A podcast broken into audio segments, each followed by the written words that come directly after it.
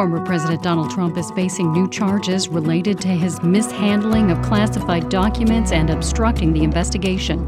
It's Friday, July 28th. This is WBUR's Morning Edition.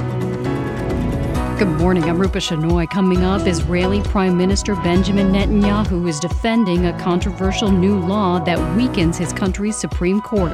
You want an independent judiciary, you just don't want an all powerful judiciary, which Israel uniquely has. It has the most powerful judiciary on earth in any democracy. Also, the trouble Peru's government has taking care of its ancient ruins. And this hour, some Massachusetts doctors are testing heat health alerts for at risk patients. Heat is the leading cause of death from natural hazards in the United States, and it is set to be an increasing problem in the years to come as a result of climate change. Sunny, hot, and humid today in the 90s.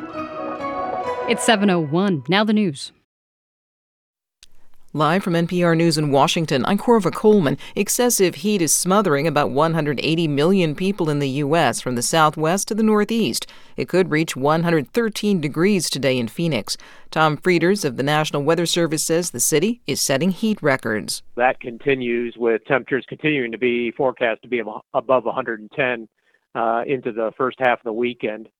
Uh, we do have uh, increased risk of thunderstorms as we progress through the weekend into early next week. Those storms could lower the Phoenix temperature below 110 degrees for the first time in about a month.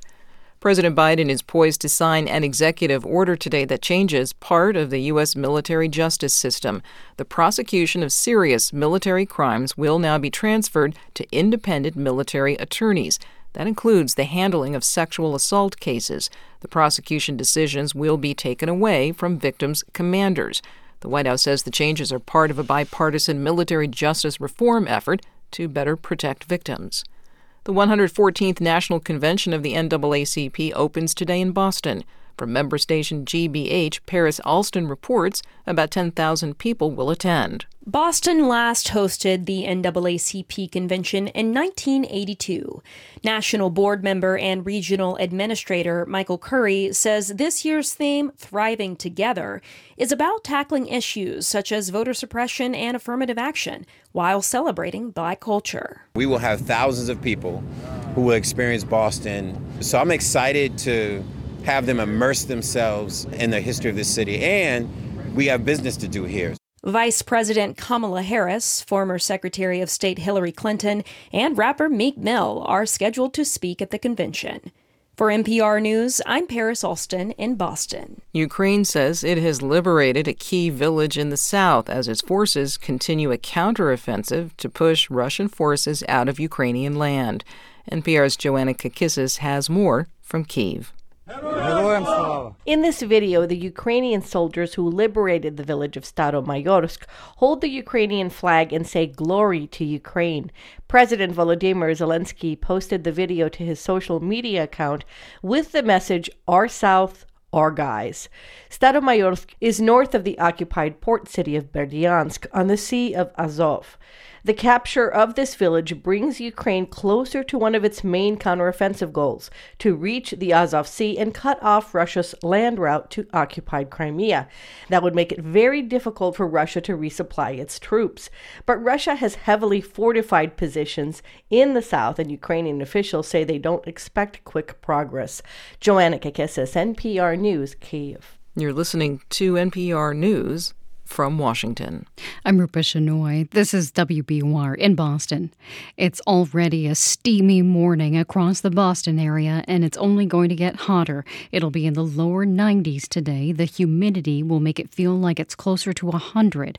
A heat advisory remains in effect, and cooling centers will be open later today in Boston, Worcester, Lawrence, and other communities. This weather is tough for people who have to work outdoors. Francisca Sepulveda is with the Massachusetts Coalition for Occupational Safety and Health. She says heat can adversely affect people starting at around 80 degrees. Always consider water, shade, and break. Some sips of water every 15 minutes, especially when it's super, super hot, like above 90 degrees. Always try to take a break in the shade where it's cool for like 10, 15 minutes Many people will turn to the beach or a pool to cool off, but in Boston, more than half of city run pools are closed for repairs and renovations. That means people in neighborhoods like Charlestown, West Roxbury, Chinatown, and Mattapan have to travel farther to take a swim. City leaders tell the Boston Globe the repairs are necessary to make up for years of previous neglect. The MBTA is trying to diversify where it gets its renewable energy. The T is the state's largest consumer of electricity, and WBUR's Andrea Perdomo Hernandez reports the agency is working on its plan for buying power over the next few years. The T currently gets its renewable energy through hydropower sourced from Maine. Under the next contract, the T is aiming to have 30% of it come from solar and wind sources within Massachusetts. The other 70% would come from out of state. Sean Donaghy is the T's manager for energy programs. The reason we're recommending this mix of 30% and 70% is actually to bring us into voluntary compliance with the Massachusetts Clean Energy Standard. As the largest electricity consumer in the Commonwealth, we believe it's our duty to meet these standards and not just rely on the utilities to meet them for us. The T aims to have the new power purchase contract in place by the end of the year. For 90.9 WBUR, I'm Andrea Perdomo Hernandez. People experiencing homelessness in Massachusetts may soon be able to apply for free identification cards. The state Senate passed a bill yesterday including that proposal. Officials say fees and documents can prohibit unhoused people from getting IDs. Under the new bill, they would only need to show they're receiving services from the state to get one. The proposal now heads to the House for consideration. It's 706. WBUR supporters include the Wallace Foundation, working to develop and share practices that can improve learning and enrichment for young people and the vitality of the arts for everyone. Ideas and information at wallacefoundation.org. The Red Sox will try to make it five wins in a row tonight. They'll take on the Giants in San Francisco. The Sox have won 15 of their last 20 games but they remain seven games back of Baltimore in the AL East. They're also a game and a half out of a wild card spot. Sunny, hot, and humid again today. It'll be in the lower 90s. No threat of storms, unlike yesterday. Clear overnight with temperatures staying in the 70s. Hot and humid tomorrow in the 90s again. We could have storms in the afternoon and evening. Sunny and less humid on Sunday with a high in the 70s. Right now it's 75 degrees in Boston. Thanks for starting your day with WBUR. For the perfect spot to host your next event, discover City Space, WBUR's hidden gem on Commonwealth Avenue. Whether for a gala, board meeting, or wedding, City Space is the ideal setting for unforgettable occasions in a gorgeous state of the art venue. We'll help make your vision a reality. More at wbur.org/rentals. It's Morning Edition from NPR News. I'm E. Martinez in Culver City, California. And I'm Steve Inskeep in Washington, D.C. Israeli Prime Minister Benjamin Netanyahu had an eventful week. His governing coalition defied months of protest to limit the power of Israel's Supreme Court, and Netanyahu himself went to the hospital to get a pacemaker. How is your health? It's actually uh, very good, but uh, somebody said to me, I'm now the peacemaker with a pacemaker. Netanyahu has been Israel's prime minister for more years than anyone in history. He was ousted amid a corruption trial, but came back at the head of a right wing coalition. During a previous appearance on this program, he said he would not be following his most extreme allies. They're joining me. I'm not joining them. I'll have two hands firmly on the steering wheel. But the government's effort to weaken the courts has prompted half a year of protests. And when one of the proposed changes passed this week, protest leader Shikma Bressler told us the right wing was driving the car after all. Unfortunately, I have no other word by saying that he was lying to you guys over there. Now, in response to protests, Netanyahu has dropped one proposal to let the Knesset vote to overrule court decisions, but he told us he would still like the other changes and says Monday's vote was a minor one. The governing majority can now appoint officials or pass laws without the court rejecting them as unreasonable.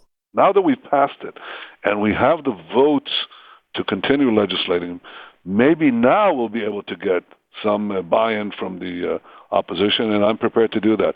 We can find the middle ground, and we should do it. I understand what you're saying that you cast this as a minor change, but it was a check on your power that did, in fact, check things that you wanted to do in the very recent past. For example, Aryeh Deri was someone who you appointed to the government who was rejected by the Supreme Court because he'd been convicted of tax fraud. So now that that check on your power is gone, will you reappoint him? Well, the court didn't strike Deri's appointment down because it's illegal. It's a political question, and political questions are solved in elections. They said it was unreasonable, right? Yeah, they said it's unreasonable, but they didn't say it's it's not on uh, grounds of any illegality, but on a ground of unreasonableness. Uh, we just had an election, and Derry was elected by a large, I mean, like almost half a million voters who thought it was reasonable. Well, we were so told that, that as part of his sentencing that he committed not to return to politics, and there he was returning to politics. I could see a court finding that unreasonable. Yeah, but uh, that's that's not the legal argument. If you want to say it, they have a hundred ways of saying it. They can say it's a conflict of interest. They can say uh, they they still have a lot of checks. They can say this is undue process.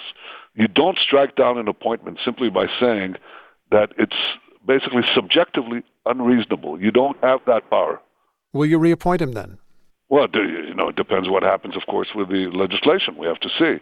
But if it stands, um, you know, I expect it to happen. The Supreme Court could still throw out the law that limits its own power, but if the law stays in force, the man convicted of tax fraud will come into a powerful government position. Netanyahu insists that he will not take another step. He will not use his majority's new power to interfere with the Attorney General, whose office is overseeing Netanyahu's corruption trial, which is still ongoing. Only one request that we have live television coverage of the trial and I'll tell you, not merely because it's the best show in town, but because it lets the truth come out. I think you're saying that you don't think that you need to fire the attorney general to win the trial. Is that what you're saying? I'm saying? saying it's it's not on the table, and it won't happen. We have a trial. We have judges. They'll decide. His opponents have cast this change in the law as a threat to democracy. No one person should have all the power, and this removes one check on his. Netanyahu insists he also favors democracy majority rule, in particular the majority his coalition enjoys right now in the Knesset. The larger question is bringing back balance to the three branches of government. In Israel, by overwhelming consent, people agree that the balance between the three branches of government has been taken off the rails in the last 20 years, and people want to bring it back.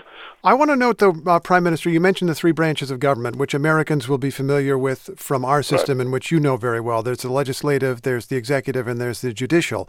In Israel, as in many countries, the legislature and the executive are fundamentally the same. You are appointed by the legislature, and so the court is or was the check on your power. Isn't it concerning to remove that check or to weaken it, as I think you would probably put it? Well, you don't want to weaken it. You want an independent judiciary. You just don't want an all powerful judiciary, which Israel uniquely has. It has the most powerful judiciary on earth uh, in any democracy. And that doesn't bode well for the balance of power that we're talking about. Yes, you're right. In parliamentary democracies, the executive and the uh, legislative are mixed. Uh, but the, the balance has to be between these two branches.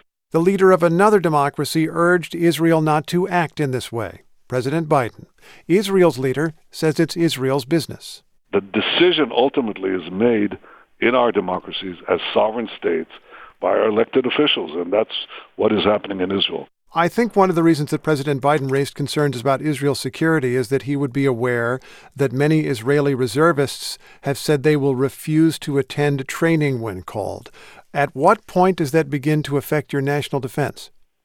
I don't think it's affecting our national defense. Israel is very strong, and I, I think our enemies, who certainly don't understand democracy, like Hezbollah or Iran or others, don't understand that we can have moments of conflict and disagreement and protests and demonstrations in uh, democracies that do not bring down uh, our systems. But I'll tell you one thing. First of all, there are, you know there are a thousand or several thousand who voiced their of the reservists who voiced their opposition. Mm-hmm. Uh, you didn't hear about close to a hundred thousand who uh, did the exact opposite, or that there was a demonstration of a quarter of a million uh, supporting the reform the other night in Tel Aviv. You just don't hear about that. I'm glad you mentioned the counter demonstration, uh, Prime Minister, the other day, the, the pro judicial reform demonstrations, because it was noted that many of the people who are in favor of the judicial reforms are settlers in the West Bank. And I'd like to know if there is a connection here. Is part of your concern about the Supreme Court that, in your view, it has sometimes taken the side of Palestinians in disputes? No. Part of my concern in the Supreme Court is that it is nullified often what are uh, democratic, uh, uh, the will of the majority on many things.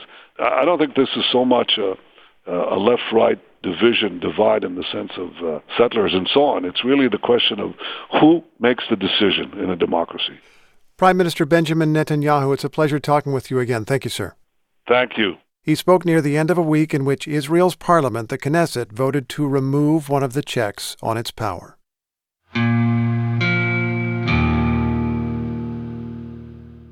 Who controls the southern border? The state of Texas and the federal government are in a battle over that very question. Governor Greg Abbott ordered the installation of a floating barrier in one section of the Rio Grande near the southwest Texas city of Eagle Pass to try and stop migrants from crossing into the U.S. from Mexico. The Biden administration this week filed suit demanding the buoy's removal, citing humanitarian and environmental concerns. Texas Public Radio's David Martin Davies takes us to the border city, now at the center of this fight. Eagle Pass, Texas is sometimes referred to as La Puerta de Mexico or Mexico's Door. Now, the community of about 30,000 people is in the center of a national struggle over shutting that door to illegal immigration, which Texas's governor calls an invasion and an ongoing crisis. No, sir, I do not see a war zone. Juanita Martinez is a retired school teacher and the current local Democratic Party chair. She says she's tired of her community being described as overrun by illegal migrants, as Governor Greg Abbott claims. In fact, Martinez points out that illegal crossings in June plunged to their lowest level in two years. It's so funny because this narrative that that Abbott puts out is totally bogus. Martinez objects to the floating barrier it's 1,000 feet of large orange buoys anchored in the middle of the International River with a net underneath. It's the latest tactic in Abbott's Operation Lone Star, which also includes miles of razor wire spooled out along the riverbank and the heavy presence of Texas and out of state troopers stationed here. Our whole city has turned into a militarized area. And, uh, you know, it also gives a bad impression of what Eagle Pass is. That's not who we are. Critics have long questioned the need for the multi billion dollar operation and its tactics. One Texas state trooper this month turned whistleblower with an email calling their orders inhumane. He said migrants, including young children, were being pushed back into the river and denied medical care and drinking water. Abbott's office denies this, and speaking recently on Fox News, the governor defended his operation. Texas is the only governmental body in the United States of America that's actually preventing people from entering our country illegally. But Jesse Fuentes, an Eagle Pass resident, says that's simply not true. He filed a lawsuit challenging Abbott's barrier before the Department of Justice did, arguing that Abbott's buoys destroyed his kayaking business. I'm just one small business owner that spoke up for an injustice that's being done to the river, right? Even their own troopers are complaining about the inhumanity and, and that we've stepped over the boundaries of, of humanity. Fuentes' lawsuit is waiting for a hearing, but the Department of Justice is pushing for a preliminary hearing to quickly remove the floating barrier. Cal Jillson, a professor of political science at Southern Methodist University, says the law favors the Biden administration. At some point, I think Biden is going to win, but Abbott benefits every day by this fight with Biden because he looks like, especially to his Republican base, as if he is defending the country and the state of Texas against illegal immigration. Jillson says every election cycle, the border is a major issue, and that Biden is seen as vulnerable on stopping illegal immigration. The buoys could once again float the border question to the top of voters' minds this election cycle. For NPR News, I'm David Martin Davies in Eagle Pass.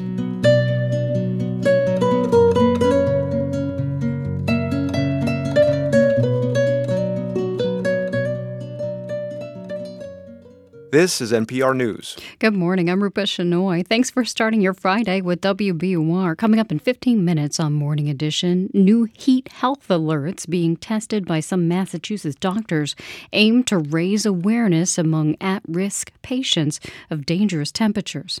It's 719.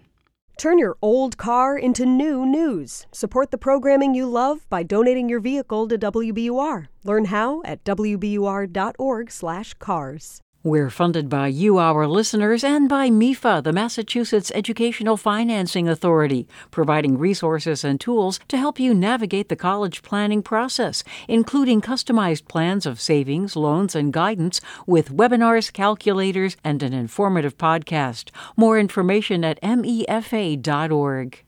Frances Haugen tried to fix Facebook's misinformation problem from within. 300 people had spent a year preparing to make sure that there wasn't blood on the streets when the election came. When Facebook dissolved civic integrity right after the 2020 election, that's when I realized Facebook was not going to be able to change on its own. I'm Tiziana Dearing from Facebook Engineer to Whistleblower.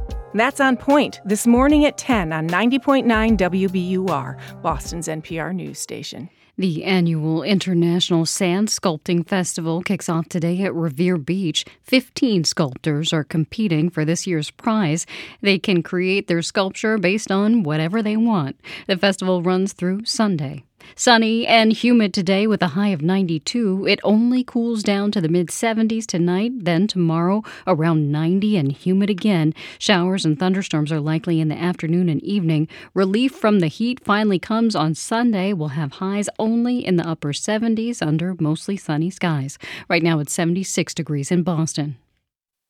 Support for NPR comes from this station and from Fisher Investments. Fisher Investments' team of specialists tailor portfolios to each client's long term goals. Learn more at FisherInvestments.com. Investments in securities involve the risk of loss. From the NPR Wine Club, where members can learn about the wine, winemaker, and region, every purchase supports NPR programming. Available to adults 21 or older. NPRWineClub.org. From CrowdStrike, whose cybersecurity platform is designed to protect organizations by monitoring trillions of cyber events to detect threats and prevent breaches before they happen. CrowdStrike, protection that powers you. And from the listeners who support this NPR station. This is Morning Edition from NPR News. I'm A. Martinez. I'm Steve Inskeep. And I'm Michelle Martin. You might have seen the statue in New York Central Park, or even that famous illustration in one textbook or another a white man, one or both arms crossing his chest in that classic pose, celebrating the man known as the father of modern gynecology. J. Marion Sims was a surgeon who, beginning in the 1840s, began developing surgical instruments and techniques that help women survive difficult conditions related to childbirth, especially fistulas. But what you might not have noticed in the picture or even known existed were the enslaved black women on whom Sims experimented, often without anesthesia. City removed that statue in 2018, but now writer J.C. Hallman has gone a step further and restored the women in the picture to their rightful place at the center of the story, especially one woman, Anarcha. Hallman calls her one of the mothers of modern gynecology, and he's here with us now to tell us more about his new book, Say Anarcha. J.C. Hallman, welcome. Thanks so much for joining us. Thanks so much for having me. Your book is titled Say Anarcha, and I assume that that's a reference to the rallying cry that we have heard in recent years of demonstrators who want us to acknowledge people who have been unacknowledged so far. Tell us what you have learned about her.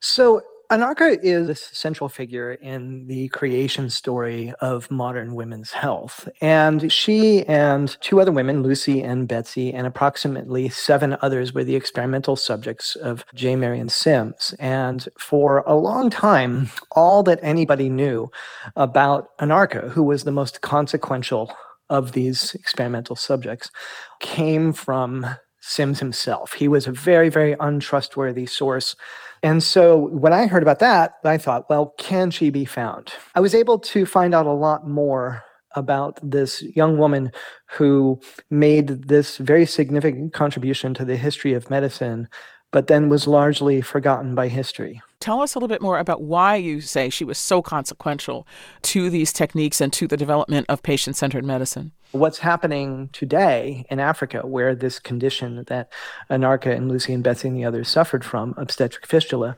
this is still a crisis in the developing world. What happens when you're a fistula sufferer is that you are living with uh, women who have a similar condition and you're learning to care for one another. And this idea traces all the way back to these original experiments that happened in Montgomery, Alabama. Sims had gathered these women together, had them living with one another in order to experiment on them. And what happened uh, is that a, a kind of patient centered model of care was pioneered. And that is the thing that is changing lives today in Africa. And so there is a clinical advance that came out of the Alabama fistula experiments, but it owes nothing to Sims. I'm just curious about how you went about capturing the lives of women who couldn't write their own stories. How did you go about finding them? Because Anarcha was a kind of void, there really had to be a different kind of history that needed to be created in order to tell her story. And so, in order to complete that portrait of her, I called on the slave narratives of the Federal Writers Project, which was part of the Works Progress Administration of FDR. And these are thousands, the voices of thousands of formerly enslaved persons that offer just an absolute treasure trove of details. So I called on, on those materials to give a sense of breath and life to Anarcha's story. One of the things that's interesting about your book is it's kind of a, I don't know what to say, a, a, dual biography. You go on this journey to find Anarcha and the other women, but then you also go back and take a new look at J. Marion Sims. And in fact, the subtitle of your book is A Young Woman, a Devious Surgeon, and the Harrowing Birth of Modern Women's Health. You, you make it very clear that you do not hold him in high regard. I mean, I think he's a monster. I mean, he he really sort of molded himself in the vein of of P.T. Barnum. And so he was primarily a self aggrandizer. And what I wanted to do was to put the reader into his world, into his mindset, so that his true motives, his, his white supremacist mindset, his greed would become apparent. Did anybody attack the ethics of this, of experimenting on these women without their consent and without even any effort to mitigate the pain? It was understood that um, Sims was leaping to human trials um, much more quickly than than other doctors at the time were. I remember there was one doctor in England who talked about how they were giving chloroform to pigs when they were performing experiments on pigs, and and it was and he was saying that in order to criticize Sims for for not using uh, anesthesia on uh, enslaved women. Well, you know, one of the things I found fascinating about your book, though, is that he experimented on these women in the 1840s and 1850s Alabama. Okay, when these women had no rights but even despite that, you say that even at the time, there were people who found his behavior abhorrent. Can you say a little bit about that? Sims had many, many champions during his lifetime, but he, he also had his detractors. And in fact, this story has become sort of controversial over the last few years, and, and some people have, um, have been concerned that there's a projection of modern values into the past in, in the reevaluation of, of Sims' legacy. And that's just not the case, because what that forensic deep dive into his career reveals is that Sims' greatest critics were the people who knew him best. What drew you to this story? You've written about a lot of things over the course of your career. Why this? To my mind, all writers of good conscience are on the lookout for the kind of work that can make the world a better place in some way. And I think that is what resonated with me. I saw that this search hadn't been undertaken. I had the resources, I had the right skill set for that. I set out to do it. And the amazing thing was is that finding that first evidence of Anarcha wasn't that hard. Somebody just had to look. That's J.C. Hallman. His new book is Say Anarcha, a young woman, a devious surgeon, and the harrowing birth of modern women's health. J.C. Hallman, thanks so much for talking with us. Thank you.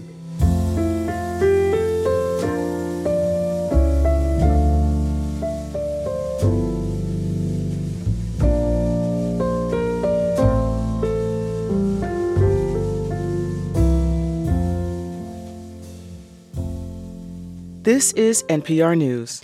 Today's top stories are next. Then coming up at 7:45 on WBUR's Morning Edition, one of the biggest stars in the field of behavioral science has been accused of falsifying data into research about honesty. It's 7:29. Use the WBUR app to keep listening live wherever you go today. It lets you pause and rewind live radio. Find it in your app store today.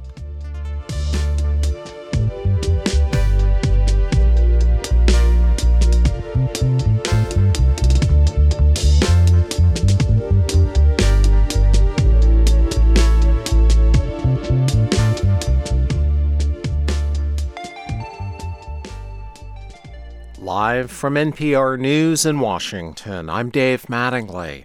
Secretary of State Antony Blinken and Defense Secretary Lloyd Austin are in Australia today for bilateral talks aimed at countering China's growing influence in the Indo Pacific region. Austin spoke about it while in Brisbane.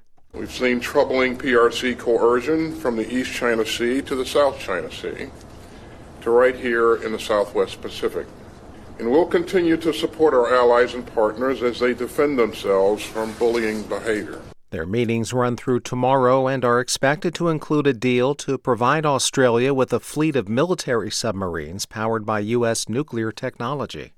Congress has adjourned until September. When lawmakers reconvene, they'll have a few weeks to reach a deal to avoid a partial shutdown of the federal government. NPR's Susan Davis says House Speaker Kevin McCarthy has a lot of work to do with House Republicans balking at a bipartisan budget deal passed weeks ago he's backed himself into a very difficult negotiating position. He's going to both have to try to not shut down the government to make his moderate members look reasonable and like they can govern and win re-election. He's got to keep his conservatives happy so they don't try to throw him out. And he's got to try to pass a bill that can pass both a Democratic Senate and be signed by President Biden into law. It's a really difficult position, and that's why no one I spoke to this week was confident that a shutdown could be avoided in and late September. This is NPR News. This is WBUR in Boston. I'm Rupa Shenoy. A heat advisory remains in effect for nearly all of Massachusetts. Temperatures will get into the lower 90s today, and with the humidity, it'll feel closer to 100. That advisory will be in effect through tomorrow. People looking to cool off at the ocean need to be careful. National Weather Service meteorologist Joe DelliCarpini says there will be a danger for rip currents today that's primarily a hazard on the south coastal beaches. So if you're heading down to, say, Horseneck Beach or any of the beaches in southern Rhode Island, those would be the ones most at risk. But if you're heading to some of the beaches uh, in eastern Massachusetts, say Revere Beach, those areas, um, the threat of rip currents is much less. That riptide advisory goes into effect at 8 a.m. and will last through the evening. State agricultural officials are still assessing the damage from last week's flooding. Adam Frenier reports those officials are working with farmers to figure out what crops may still be saved.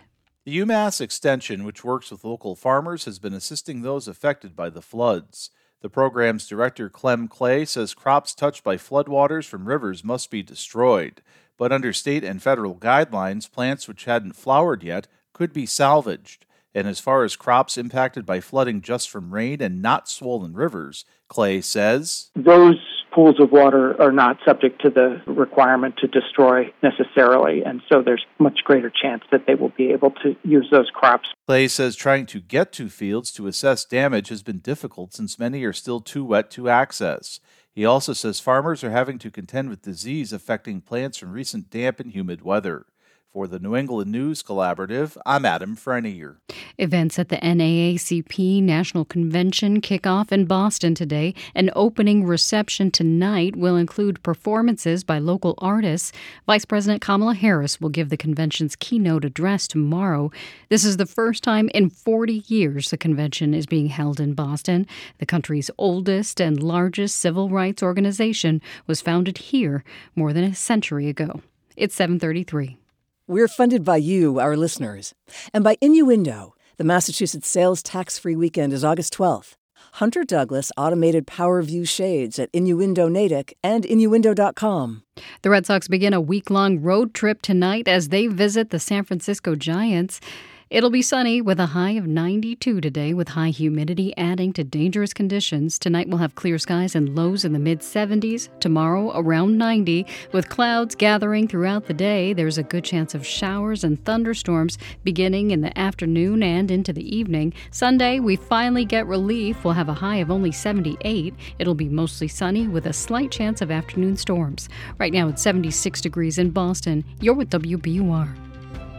Support for NPR comes from this station and from Ooma, a cloud based phone service for any size business with an automated virtual receptionist, video meetings, and other features to connect to customers and coworkers anywhere at ooma.com slash NPR. And from Fisher Investments. Fisher Investments' team of specialists offer guidance on investing, retirement income, and Social Security. FisherInvestments.com Investments in securities involve the risk of loss. This is NPR. This is WBUR's Morning Edition. I'm Rupa Shenoy.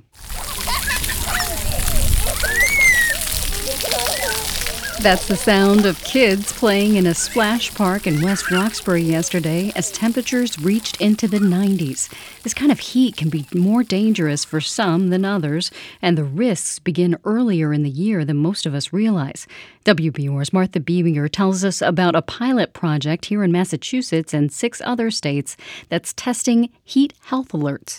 A half dozen clinicians at Cambridge Health Alliance received the first test alert on June 1st. The 83 degree day did not trigger an official heat warning, but in Boston, when temperatures rise past the mid 70s, heat related hospitalizations and deaths rise too. An early heat surge can be especially menacing. People are quite vulnerable because their bodies haven't yet adjusted to heat. For Rebecca Rogers, a primary care physician in Somerville, that first email alert and another that arrived on July 6th bumped heat to the forefront of her conversations with patients and the emails told Rogers which patients to prioritize. Older individuals, outdoor workers, individuals with chronic medical conditions such as heart disease, diabetes, or chronic kidney disease. Also, young athletes training on sweltering fields and people without air conditioning. Okay. Go ahead, you go straight through there. In the exam room, Rogers finds time to ask each patient whether they can cool off at home and at work. That's how she learns that Luciano Gomez works construction. If you were getting too hot at work and maybe starting to get sick, do you know some things to look out for? No. So Rogers tells Gomez about early signs of heat exhaustion, feeling dizzy, unusually weak, or sweating profusely. She hands Gomez some tip sheets that come with the email alerts. On one, a color band from pale yellow to dark gold is a sort of urine hydration barometer. So if your pee is dark like this during the day when you're at work, probably means you need to drink more water. An interpreter translates into Portuguese for Gomez, who's from Brazil. He knows heat, but he has questions about the best ways to stay hydrated. Because here I've been addicted to soda. I'm trying to change to sparkling water, but I don't have too much knowledge on uh, how, how much I can take of it. Sparkling water, you know, is fine as long as it doesn't have sugar. It's totally good. Rogers creates heat mitigation plans for each of her high risk patients, but she has questions the research doesn't yet address. Should patients taking meds that make them pee more often take less of the drug when it's hot? And Rogers would like more information about where to send patients who cannot afford an air conditioner or who don't have stable housing. Some of the biggest heat related health problems occur overnight if the body can't cool down. Heat is the leading cause of death from natural hazards in the United States. This is Dr. Caleb Dresser, one of the people who sends the heat alerts. And it is set to be an increasing problem in the years to come as a result of climate change. Dresser works out of Harvard's Center for Climate, Health, and the Global Environment. Weather expertise for this project comes from Climate Central, an independent source of climate science data. Clinicians at 12 community health centers around the country are receiving alerts tailored to their location. At this point, alerts may only go out when the forecast shows the most excessively hot and humid days. Andrew Pershing with Climate Central says that's happening more frequently. So, what we're just trying to say is like, you really need to go into heat mode now. It's going to be more dangerous for folks in your community who are more stressed. The pilot has limitations. Clinicians at Cambridge Health Alliance are only discussing heat with the patients they see. The clinics don't have a way to flag all high risk patients and send individual alerts. Early heat alerts for clinicians are new in the U.S. This is a wonderful start, and I think these kinds of pilots are very important. Ashley Ward runs the Heat Policy Innovation Hub at Duke University, where the medical center is looking at ways to add heat alerts to electronic medical records, but in a manner that doesn't overwhelm patients as well as clinicians because research shows many people do not take heat warnings seriously. Ward says that has to change. This is not your grandmother's heat, so we have to accept that our environment has changed. This might very well be the coolest summer for the rest of our lives. And while Boston is just now in its first heat emergency of the summer, the season of increased heat health risks has been with us for at least two months. For 90.9 WBUR, I'm Martha Bebinger.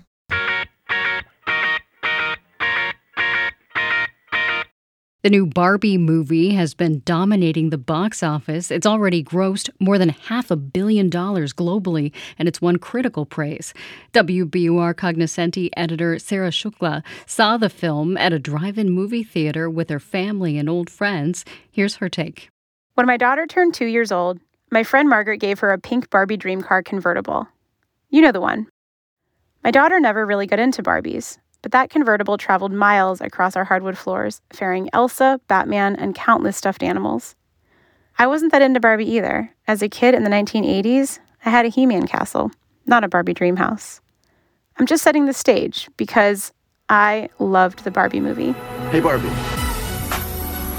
Can I come to your house tonight? Sure. I don't have anything big planned, just a giant blowout party with all the Barbies and planned choreography and a bespoke song. You should stop by. So cool. Margaret and I went to see the film together. We packed our kids and husbands into two cars and headed down the Cape to a drive in theater in Wellfleet. We snagged two parking spaces, five rows from the front. Two metal speakers hung from the yellow poles installed all over the parking lot. When we rolled in, they were blasting Barbie Girl.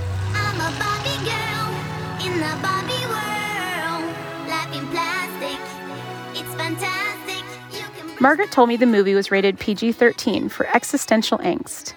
And I love that for Barbie. Life as a woman, a girl, and in different ways a man, is confusion, madness, joy, and myriad contradictions, often all at once. There's a monologue in the film when America Ferrera's character unpacks all the things women have to be. You have to never get old. Never be rude. Never show off. Never be selfish. Never fall down. Never fail. Never show fear. Never get out of line. It's too hard. It's too contradictory. And nobody gives you a medal or says thank you. And it turns out, in fact, that not only are you doing everything wrong, but also everything is your fault. As I listened to it, I was also up repositioning the speaker and coaxing kids to swap places and reminding them not to yell and doling out Pringles. I actually said out loud, I am watching a movie about women doing everything while I do everything. I'm an adult with a job and a robust collection of Birkenstocks, but I still feel like a teenager sometimes. I'm still carrying around multiple timelines of myself, thinking, isn't this all supposed to make some sort of sense by now? I think Greta Gerwig understands that idea at a molecular level. There are toys that see us through stages of life and then there are people, like my friend Margaret. We've known the late 20 something versions of each other and the bleary eyed, early 30s new parent versions. Now, as we're entering midlife and our kids are at the precipice of being teenagers, we share a steady level of existential angst, but also a lot more. We're at a stage when life feels both deeply overwhelming and like all we've ever wanted at the same time. Seeing the movie together reminded me that there's a special kind of magic when a friend sees and loves all of you the good, the bad, and the just plain weird. I think those friendships help you hold all those versions of yourself too. It's the messy both and of it all. And somehow, after all these years, Barbie gets this too. I'm trying to tell you something about my life. Maybe give me insight between black and white. Sarah Shukla is a writer and editor for Cognoscenti, WBUR's Ideas and Opinion page. Check out her essay and many more at. Seriously, cause it's only life after all. Yeah. Coming up at the top of the hour on WBUR's Morning Edition, GOP presidential hopefuls are heading to Iowa for the state Republican Party's annual Lincoln Dinner. Thirteen presidential candidates will be there, including a scheduled appearance by former President Donald Trump. It's 744. We're funded by you, our listeners, and by Vertex, committed to making a difference in biotech to create and deliver innovative therapies for people with serious diseases. Career opportunities at VRTX.com. It's going to be another hot and humid day today. WBUR meteorologist Daniel Noyes tells us that relief should come by late tomorrow. A heat advisory remains in effect until 8 p.m. tomorrow now, with another hot day in the way. Highs will be in the low 90s, heat index values in the middle to upper 90s in spots. Hazy and humid, but a storm free day today, which is a welcome change from yesterday. Tomorrow will be hot again earlier in the day, too. We have a shot at 90 by midday, then scattered afternoon and evening thunderstorms move through, and that's a leading edge of noticeably cooler and less humid air. Highs will be in the mid 70s Sunday with breaks of sun through a lot of clouds and the chance of a quick passing shower. It's 77 degrees in Boston. Support for NPR comes from this station and from Jarl and Pamela Mohn focusing on civil liberties, foster youth, public radio, and the arts. From the Walton Family Foundation, working to solve social and environmental problems to improve lives today and benefit future generations. More information at waltonfamilyfoundation.org. And from the William T. Grant Foundation, supporting research to improve the lives of young people at WTGrantFDN.org.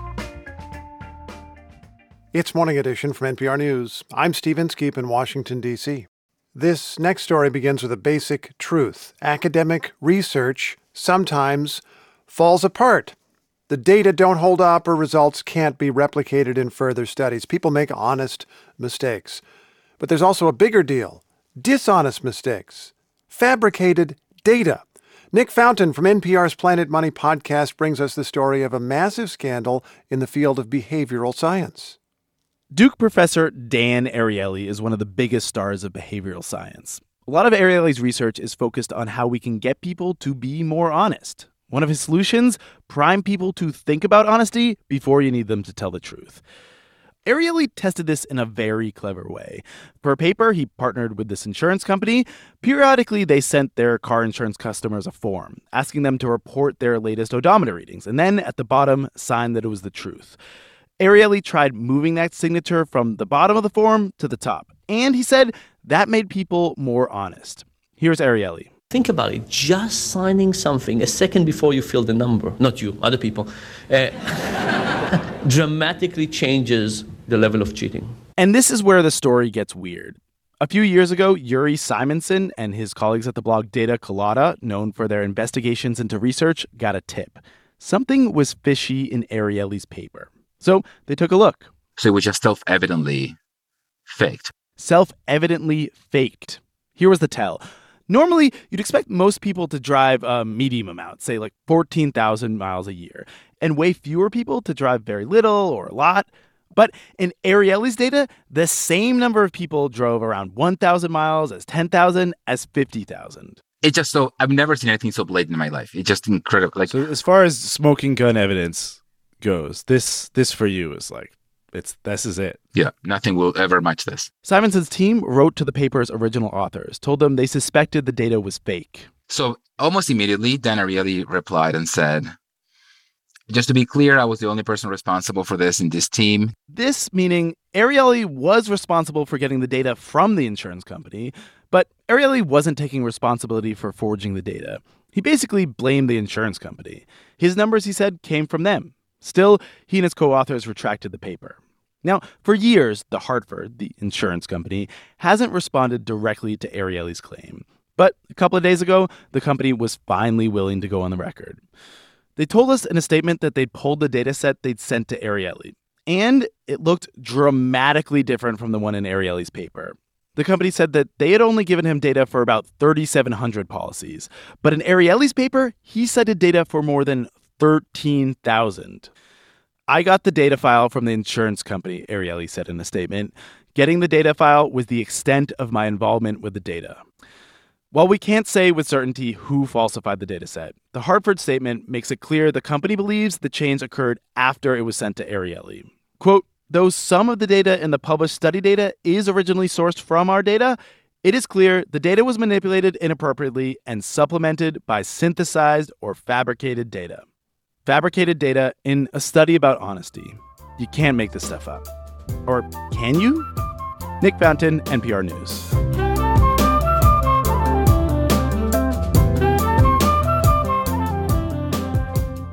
Support for Planet Money comes from Bank of America, offering access to resources and digital tools designed to help local to global companies make moves for their businesses.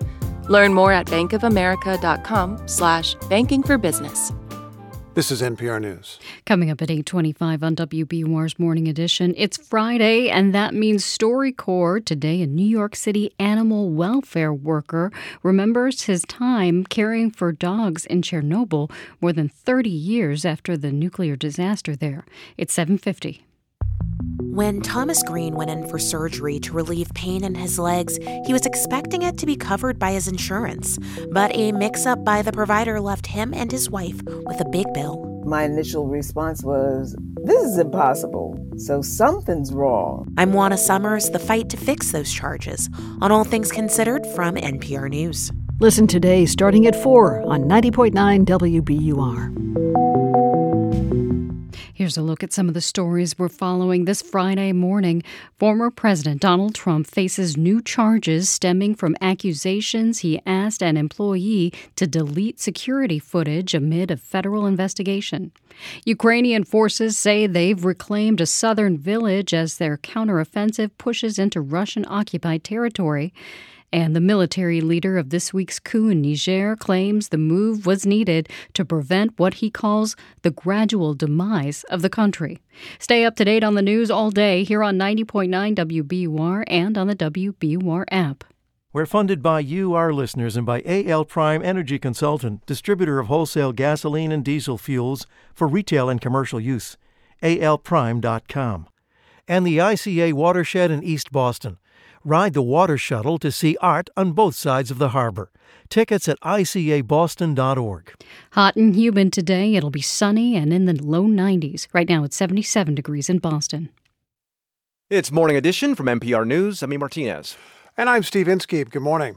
The top tourist destination in Peru is the Incan citadel of Machu Picchu, high in the Andes Mountains. Not so well known is that the Peruvian capital of Lima also holds ancient treasures. As John Otis reports, the city has so many pyramids and temples that authorities can't take care of them all.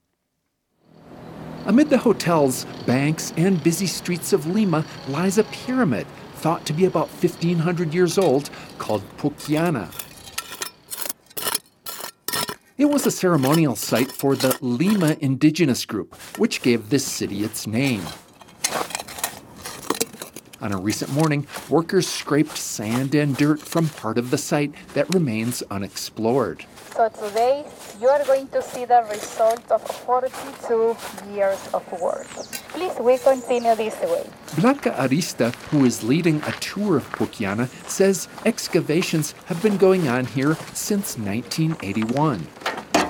Pucllana now gets a steady stream of visitors. They marvel at the structure, which has withstood earthquakes, and enjoy views of the Pacific Ocean from the top of the pyramid. Among our group is tourist Manuel Larabure, a college professor who grew up in Lima. It's very impressive. Yeah, this is very impressive. And uh, to have it right in the middle of, of a city like this, I find that very unique. But until its renovation in the early 1980s, Pucllana was routinely looted and abused. At one point, a factory set up shop here and used its sand and clay to make bricks. Arista, our tour guide, says the pyramid was treated like a playground.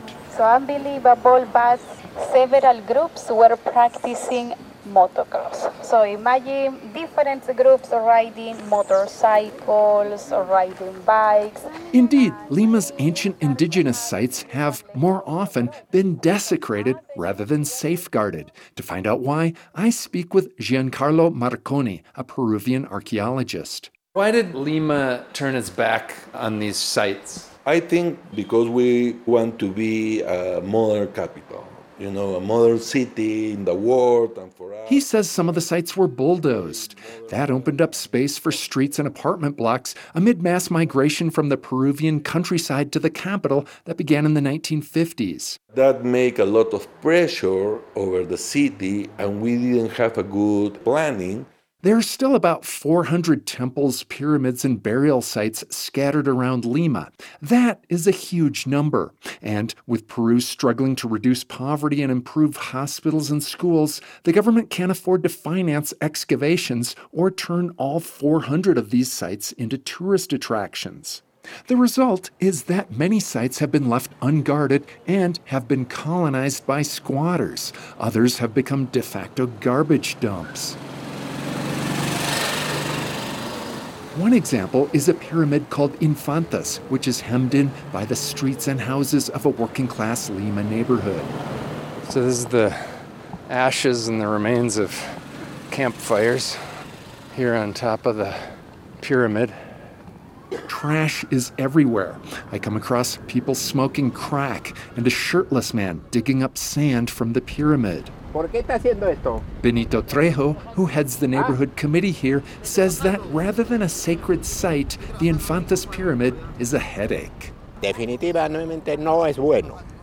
La huaca es, no son cuidados por las entidades correspondientes. He says it's not a good thing because these sites are ignored by the government, which is supposed to look after them.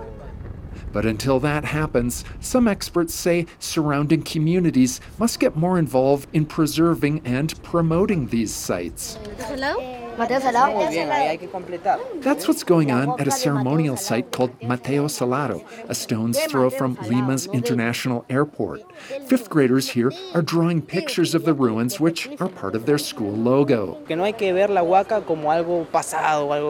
We shouldn't look at these sites simply as relics of the past, says one of the instructors, Andres Ramirez.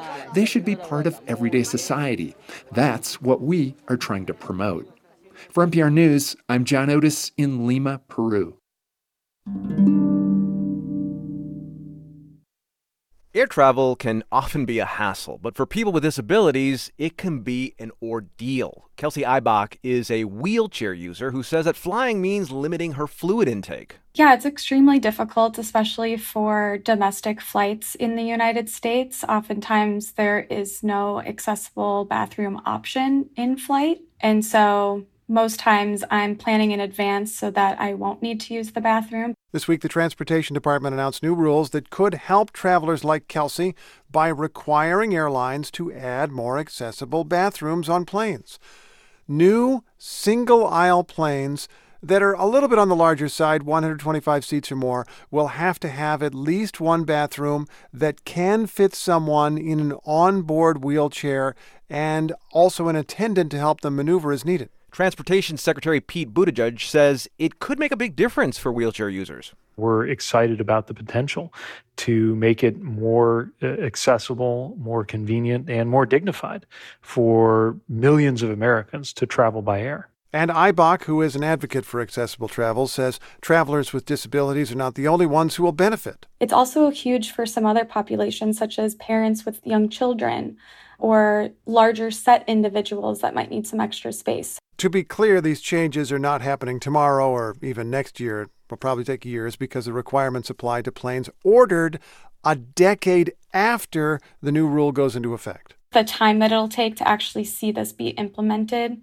is disheartening. The Department of Transportation says some changes, such as grab bars and accessible faucets, call buttons, and door locks, will start to appear in airline bathrooms in about three years. I'm really happy that, like, there is an effort at least being taken. But Corey Lee, another wheelchair user, says that because of his size and need for an assistant, even the larger bathrooms may not help much. I would have to have the adult sized um, changing table in the restroom. And I know that that's something that like the airlines are not planning to get yet anyway.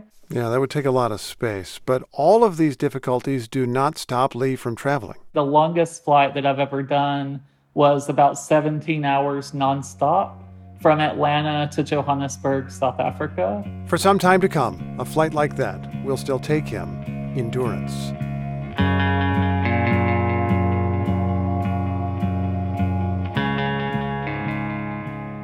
It's Morning Edition from NPR News. Our theme music was inspired by BJ Leiderman. I'm Steve Inskeep. And I'm A. Martinez. If you live in or around Brockton, join WBUR journalists for a community listening session tomorrow. We want to know what ideas and issues are on your mind. To find out more, visit wbur.org/brockton. Sunny and low 90s today. It'll feel like about 100 with the humidity. Mid 70s and clear skies tonight, then back to around 90 tomorrow with a chance of showers and storms starting in the afternoon. The heat wave breaks on Sunday. Right now it's 77 degrees in Boston and we're coming up on 8 o'clock. I'm reporter Deborah Becker, and this is 90.9 WBUR FM Boston, 92.7 WBUA Tisbury, and 89.1 WBUH Brewster. Listen anytime with our app or at WBUR.org. WBUR, Boston's NPR news station.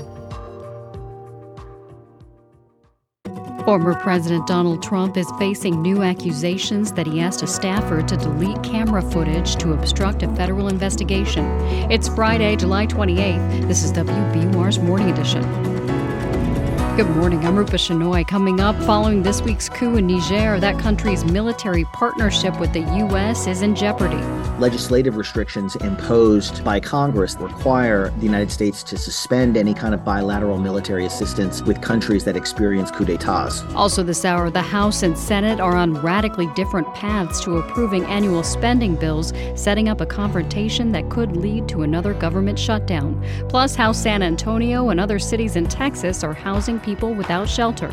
They have a 1,600 bed emergency shelter that serves nearly every homeless person in the city and offers things like medical care directly on site. Sunny and humid today in the 90s.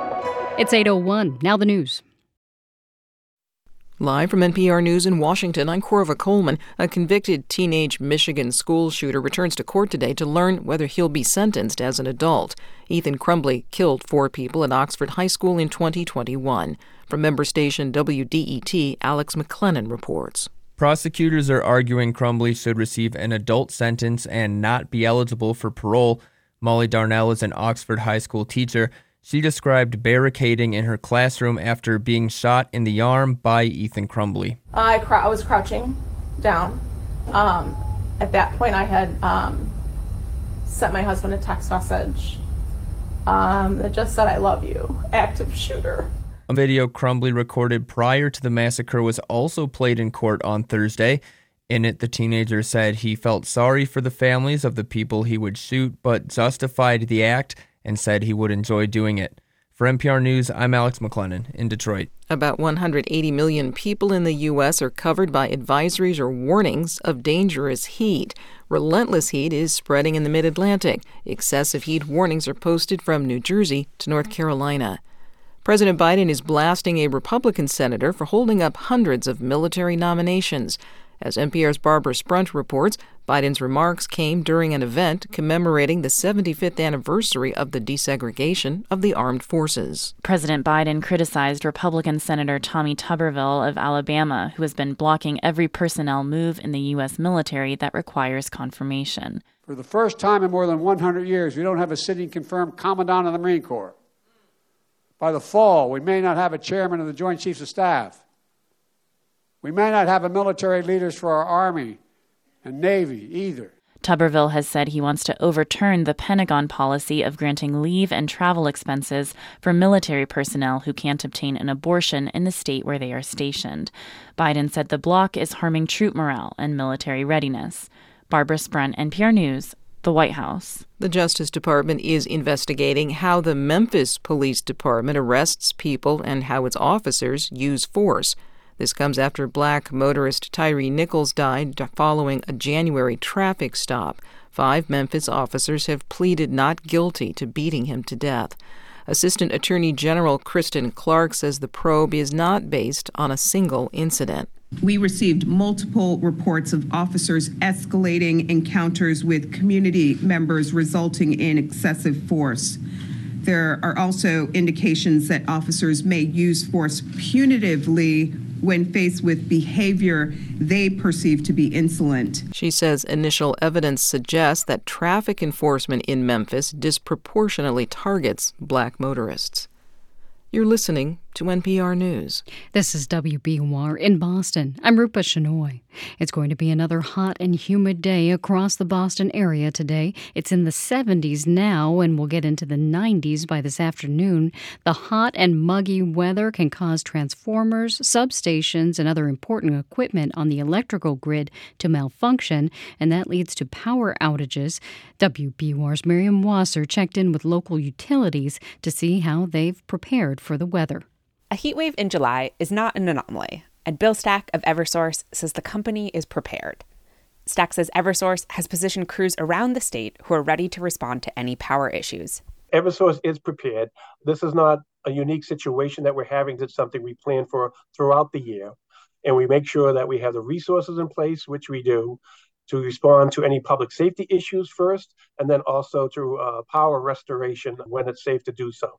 National Grid also said it's prepared for any heat or storm related outages. Last summer, tens of thousands of people in the state lost power during heat waves. For 90.9 WBUR, I'm Miriam Wasser. Massachusetts will be able to pay its bills for at least another month. Yesterday, state lawmakers approved a second temporary budget from Governor Healey. The $6 billion plan allows the state to keep running through the end of August. The measure is needed because the legislature has so far failed to agree on a permanent budget for the fiscal year. That fiscal year began four weeks ago. Most Massachusetts voters approve of high stakes standardized testing in schools. That's according to a new poll from the conservative advocacy group Fiscal Alliance Foundation. Pollster Jim Eltringham says voters were asked if they approved of a 10th grade standardized test as part of graduation requirements. Democrats support 57%, 75% uh, on Republicans. It's 65% on independent. So it's right across the board. Everyone kind of says, yeah, that's a that's a good idea. The Fiscal Alliance Foundation polled 750 likely Massachusetts voters last week. The margin of error is 3.5%. Fishermen can no longer fish for cod in the Gulf of Maine.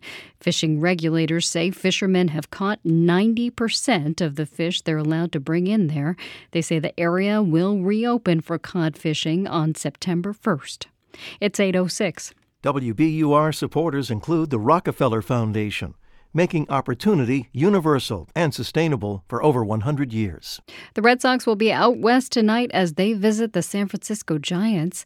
Sunny, humid, and lower 90s today. Clear overnight with temperatures in the 70s. Hot and humid again tomorrow in the 90s. We could have storms in the afternoon and evening.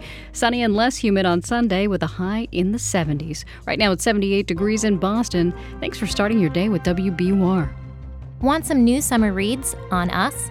Sign up for WBUR's Beach Books newsletter in the month of July, and you could win a $30 gift card to Beacon Hill Books. We're picking from our subscribers each week, so sign up for Beach Books at wbur.org/beachbooks.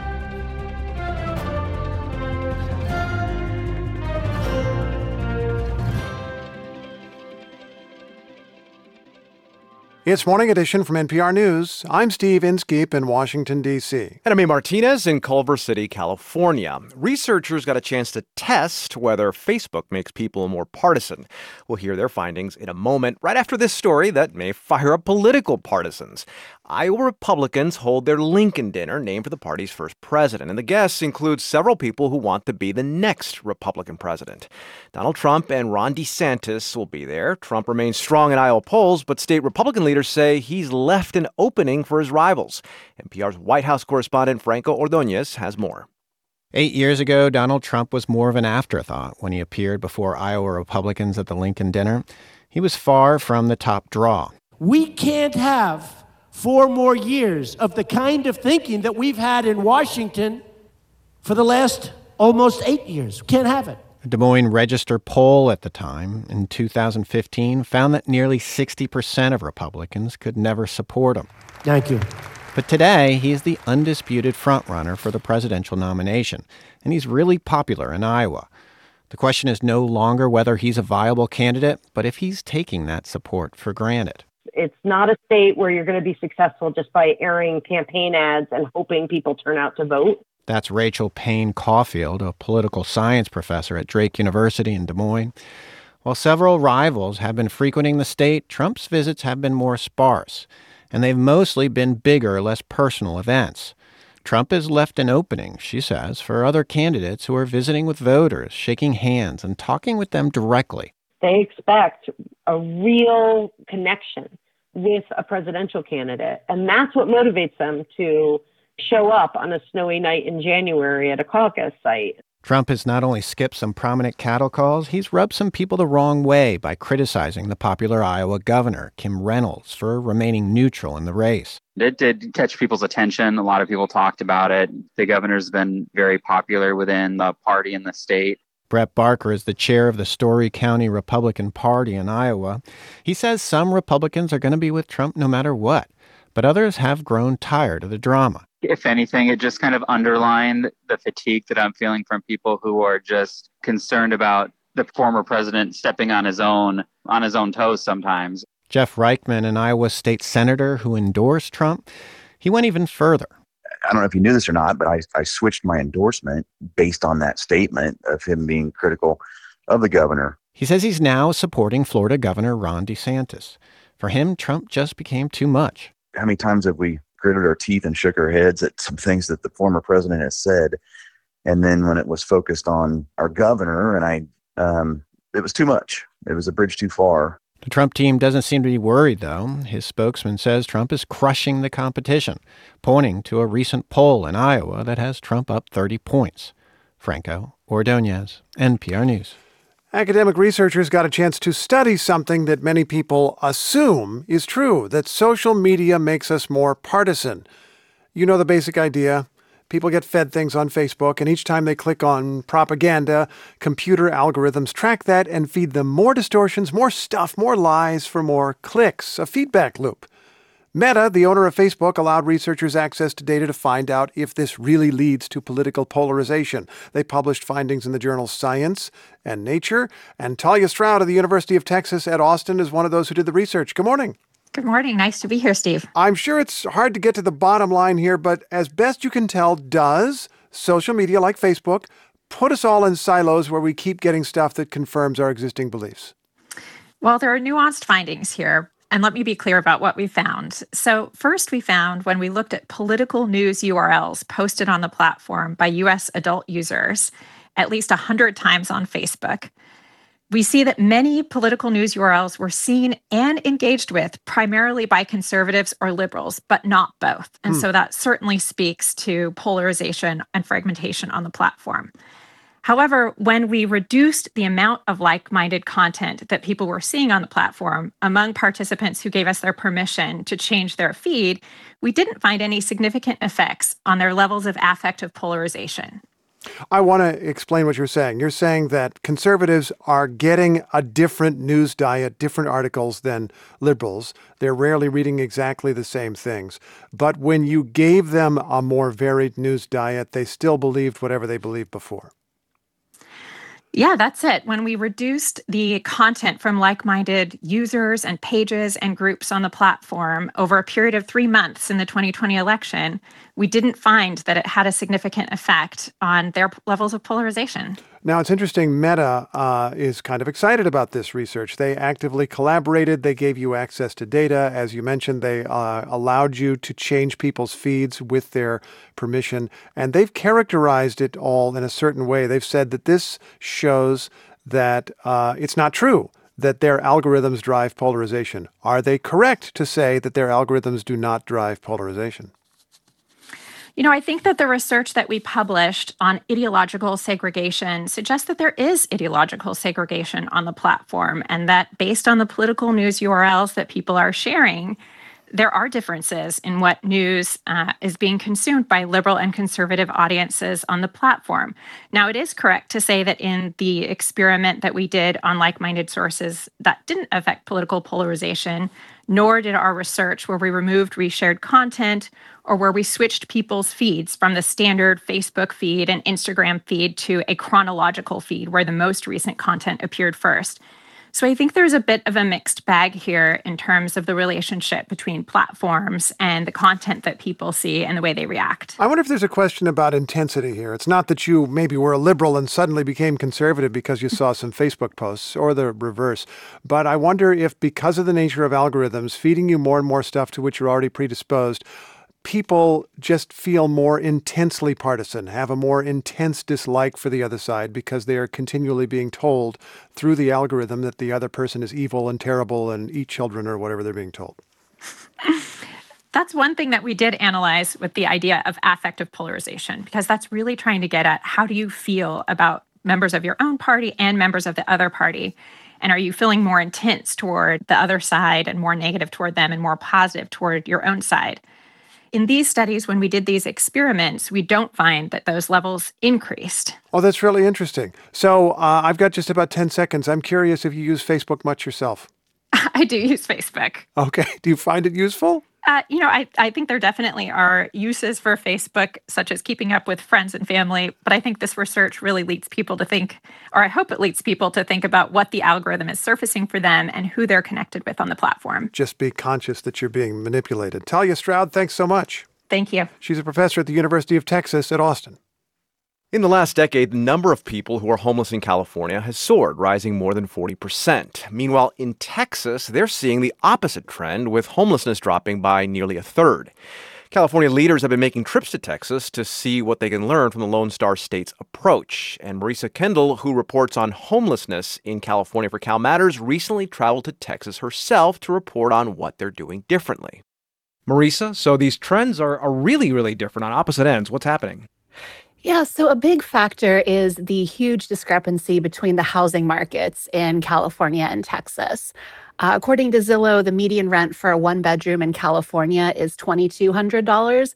In Texas, that's only $1,200. Texas also builds more. Uh, the state permitted twice as many houses as California last year, even though California has 9 million more people. A lot of that has to do with factors that are really big and really hard to change, like California's zoning laws, higher building costs, environmental regulations. But there are some smaller things that certain Texas cities are doing that California potentially could copy. Ooh, such as what? So I visited three cities Houston, Austin, and San Antonio, which are the three cities getting the most interest from California leaders. In Houston, they are really focusing on permanent housing instead of putting any money into temporary shelter. In Austin, they have a giant 51 acre tiny home village that offers permanent housing to several hundred formerly homeless people. And it has all of these really surprising amenities like a fishing pond and a ceramic studio. San Antonio takes a really different approach. They have a 1,600 bed emergency shelter that serves nearly every homeless person in the city and offers things like medical care directly on site. Okay, so those are some options on solutions. California, though, can't be looking to model everything Texas is doing. That's correct. So, Texas does take a much more punitive approach than California is comfortable with. Public camping's illegal statewide in Texas. And activists say rather than helping to solve the problem, what that does is in cities like Austin, it pushes unhoused people out of sight into wooded areas where they're cut off from the services they need. In California, on the other hand, there's a court ruling that mostly prohibits cities from clearing encampments unless they have a shelter bed to offer everyone. Another issue is in Houston, where they focus so much on permanent housing, they neglect temporary shelter. So I spoke with a woman named Rachel Gonzalez, who has been waiting months for a housing placement. And in the meantime, she's sleeping on the sidewalk without even a tent because there's just not enough shelter beds and the police won't let her set up a permanent camp. You got to think day by day. You can't think about tomorrow because if you think about tomorrow, think about a week from now you'll actually go crazy. Yeah, that sounds rough. Um, Marisa, do, do people in California think that some of what Texas is doing could actually help? Yeah, so um, some of the things that Texas is doing actually already have influenced California policy. Uh, there's already two tiny home villages in California that are modeled off of what Austin's doing. And I spoke with two additional groups who are interested in doing the same thing. They just don't have the funding yet. On their own, none of these things are likely to actually solve homelessness in California, but some leaders do think they could help make a dent. All right, that's Marisa Kendall with Cal Matters. Marisa, thanks. You're welcome.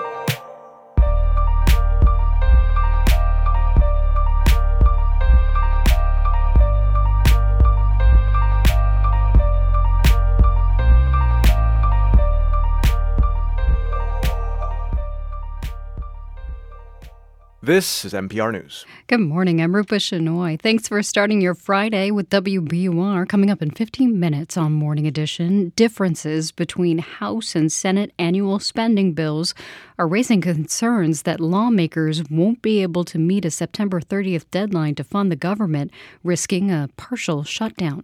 It's 819. Turn your old car into new news. Support the programming you love by donating your vehicle to WBUR. Learn how at wbur.org/cars. We're funded by you, our listeners, and by MathWorks, creators of MATLAB and Simulink software for technical computing and model based design, accelerating the pace of discovery in engineering and science. MathWorks.com and Endless Energy, committed to helping homeowners reduce their carbon footprint and improve energy efficiency with heat pumps. Go endlessenergy.com or 775 and less. On last week's Wait, Wait, Don't Tell Me, we gave the Southwest some advice in dealing with the record heat. Maybe, Phoenix, you should not have named your city after a bird most famous for bursting into flames. I'm Karen Chee, in for Peter Sagal. Join us for more chit chat about the weather with our guest, actor director Randall Park, on this week's news quiz from NPR. Saturday and now Sunday at 10 on 90.9 WBUR. A heads up for T riders this weekend. Starting tomorrow, the Haymarket station will be closed on the orange and green lines. Orange line trains will pass through the station without stopping. The green line will suspend service between Government Center and North Station. Riders are being told to walk between those stations. The closure will last until August 9th. Sunny and humid today with a high of 92. Along with the heat, state environmental officials say there's an air quality advisory in place for the Cape and South Coast. It cools only to the mid 70s tonight, then tomorrow around 90 and humid again. Showers and thunderstorms are likely in the afternoon and evening. Relief from the heat finally comes on Sunday. We'll have highs only in the upper 70s under mostly sunny skies. Right now it's 78 degrees in Boston. Support for NPR comes from this station and from Mattress Firm. Whether customers browse online or in one of their stores, Mattress Firm is committed to providing personalized service and advice to help people choose the right mattress for their needs. Learn more at mattressfirm.com. From the Kauffman Foundation, providing access to opportunities that help people achieve financial stability, upward mobility, and economic prosperity, regardless of race, gender, or geography kauffman.org. And from Workday, committed to helping organizations adapt to change, using real time data to uncover insights, stay decision ready, and prepare for whatever's next. The finance, HR, and planning system for a changing world. This is NPR. This is Morning Edition from NPR News. I'm E. Martinez. And I'm Steve Inskeep. If you get your kicks on Route 66, the famous road from Chicago to Los Angeles, you pass through Arizona, and along the way you will see a crumbling old gas station. It's a century old, and to residents, it's more than a derelict building. That gas station was a gathering place for people of the Hualapai Nation. Here's Melissa Sevigny of member station KNAU. What remains of the Osterman gas station sits between historic Route 66 and the railroad tracks. Some 80 trains a day sound their horns as they pass the tiny town of Peach Springs. But inside the building, it's quiet. Too quiet, says Hualapai tribal member Loretta Jackson Kelly. She remembers a time when the lure of cold soda pop and a busy Greyhound bus stop made this the place to be. Everybody would run, you know, come here to meet their relatives, sending somebody off. Everybody would come and, you know, say goodbye. When the interstate bypassed Peach Springs in the 1980s, businesses along the Mother Road began to fade. Osterman's closed in 2005 and the building fell into disrepair. Three years ago, a storm blew off the roof and felled the tree that shaded the bus stop. I would have never imagined myself sitting here under this open roof. You know, it breaks my heart when I see this. This year, the National Trust for Historic Preservation named the gas station as one of 11 most endangered historic places in the country. Archivist Sean Evans serves on the board of a local group dedicated to preserving the rich history of Route 66. Yeah, we lost some of the weird, funky motels and the gas stations and things like that. And what did we get? We got box stores. You know, you just see the chains. It could be anywhere. The Osterman tells you you're in Peach Springs. Evans says for tourists, Route 66 is about the promise of travel and wide open spaces. But for the Hualapai, it's literally Main Street, the beating heart of their community. And like Main Streets everywhere, it's fading. In Seligman and in Ashfork and, and all across the road, every town has a place like the Osterman that kind of sits there and reminds you every day that your history is going away. And hey, you need to do something about it. That's just what Kevin Davidson is working on. He's the director of the Hualapai Nation's Planning Department, which is raising funds to save Ostermans. People have been picking on me for years to get this thing fixed. Now the building's in the emergency room, and now it's going to get fixed. Davidson is collecting the fallen bricks to salvage. Back in the 1920s, they were stamped out of a kit from the Sears catalog. He unchains the door and goes outside to look at the vintage gas pumps, forever fixed at 99 cents a gallon. And these again only have two digits, so you can't go to a dollar. He estimates it'll take close to a million dollars to repair and reopen Osterman's. The Hualapai tribe has raised nearly half that from insurance money and grants. The building's future is wide open for now. It might become a museum, business incubator, coffee shop, artist gallery, or even a gas station again, this time with electric chargers out front. For NPR News, I'm Melissa Sevigny. It's Friday, which is when we hear from StoryCorps. Stephen Quant is an animal welfare worker in New York City. When I was a gay teenager in the 70s, I had no vision of a future. No picket fence, no house, no romantic life, nothing. And I realized that what I'm doing with these animals is trying to find them their future. You see, Stephen Quant cares for abandoned animals in disaster zones around the world. At StoryCorps, he recalled a 2019 trip to Ukraine and the site of the Chernobyl nuclear accident. At the time of the accident, which was in 1986, there was an order to evacuate the people. They had less than an hour to get ready to go, and they had to leave their animals behind. And then the military was directed to kill the dogs. But many of them lived.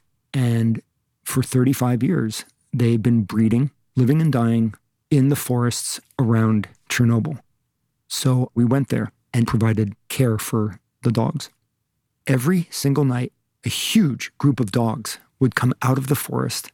They would gather in the town square and howl collectively. And in this immense radioactive forest, it turns out there are squatters.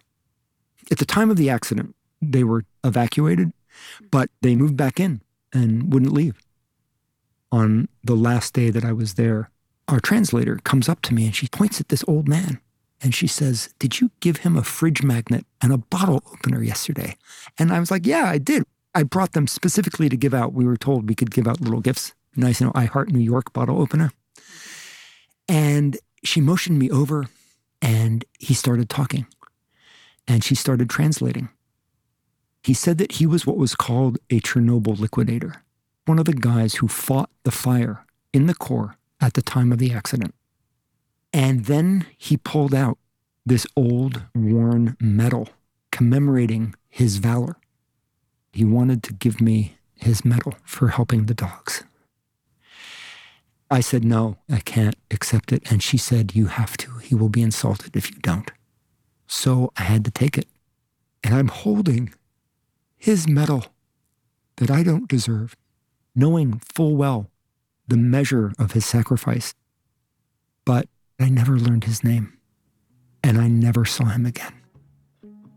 I think about him. And for all I know, he's still there in that radioactive forest with the dogs. Stephen Quant in New York City. The interview is archived at the Library of Congress. Major support for StoryCorps comes from Subaru, featuring the 2024 Subaru Outback Wilderness. With standard symmetrical all wheel drive and all terrain tires, it's designed for paths not yet taken.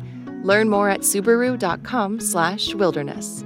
And from Dignity Memorial, helping families plan life celebrations now so their loved ones are protected later. Because nobody should have to plan for a loss while they're experiencing one. Learn more at dignitymemorial.com.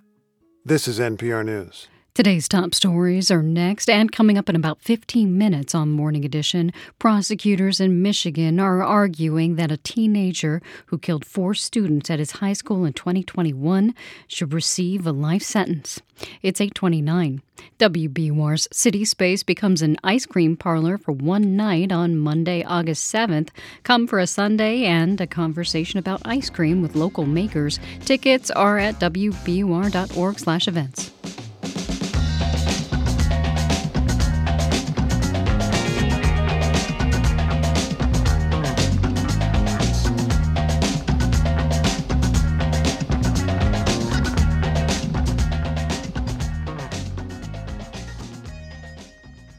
Live from NPR News in Washington, I'm Dave Mattingly.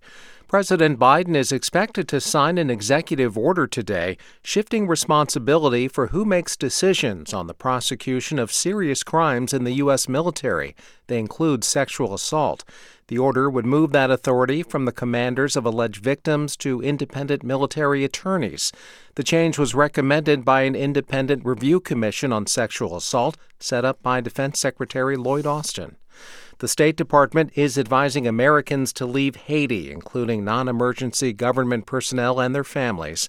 NPR's John Stempin says the State Department cites civil unrest, gang violence, and crime. In addition to the evacuations of American government employees and dependents, the State Department warned all Americans to leave by private or commercial carriers as soon as practical. The government warns Americans at Port au Prince to monitor the news and only leave when they feel it is safe. Officials cite brutal kidnappings, robberies, carjackings, failing security, health care, and infrastructure, and a cholera outbreak as reasons to leave. Haiti is in leaderless chaos since the assassination of President Jovenel Moise two years ago. John Stempin, NPR News, Washington. Heat warnings and advisories remain in effect in about two dozen states. This is NPR News. From WBUR in Boston, I'm Rupa Shenoy. It's going to be another hot and humid day today. Temperatures will be around 90, and it'll feel even hotter than that. A heat advisory is in effect, which means people with underlying health conditions could have problems. WBUR's Martha Bebinger reports on new alerts that aim to get warnings about the heat to vulnerable patients. The first alert went out on June 1st because even temps in the low 80s can be dangerous for Bostonians who aren't prepared for heat. The alerts ask clinicians to prioritize heat planning with higher risk patients. For Deidre Alessio, a nurse at Cambridge Health Alliance, that's often patients who cannot afford air conditioning or who don't have stable housing. Every new avenue leads to many, many more questions and ideas about how I can be better prepared, how I can help my patients better prepared. These alerts are a pilot project from researchers at Harvard. They come with tips about how to stay safe during heat. But there's no directory for cooling centers in each municipality, and money to help with the cost of AC is limited. For 90.9 WBUR, I'm Martha Bebinger. There will be kickoff events today in Boston for the NAACP National Convention. One that's open to the public is called the Hub Experience. Boston NAACP President Tanisha Sullivan describes it as a mix of workshops, panel discussions, and a job fair. They'll have the opportunity to uh, participate in a career summit, which is taking place on Saturday between 1 and 5 to meet with local companies that are hiring. The Hub experience is taking place at the Boston Convention and Exhibition Center. Vice President Kamala Harris will be in town tomorrow to give the convention's keynote address. Acton is giving money to some families to help cover childcare costs. Town officials say the income based program will provide a $3,000 grants to families who need care for children ages 13 and under. Acton has allocated $40,000 for the program, which is being paid for by federal pandemic relief funds. The grants will be awarded on a first come, first served basis. It's 833. We're funded by you, our listeners, and by BioNova Scientific, GMP manufacturing services for biologics. BioNovaScientific.com, where concept becomes cure.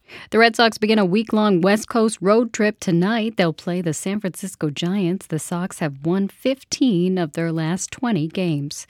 It'll be sunny with a high of 92 today, with high humidity adding to dangerous conditions. Tonight we'll have clear skies and lows in the mid 70s. Tomorrow around 90 with with clouds gathering throughout the day. There's a good chance of showers and thunderstorms beginning in the afternoon and into the evening. Sunday, we finally get relief. We'll have a high of only 78. It'll be mostly sunny with a slight chance of afternoon storms. Right now, it's 79 degrees in Boston. You're with WBUR. Support for NPR comes from this station and from BritBox with the new season of Silent Witness Every Dead Body tells a story in this long running forensic crime drama starring Emilia Fox. New season streaming at BritBox.com/slash NPR.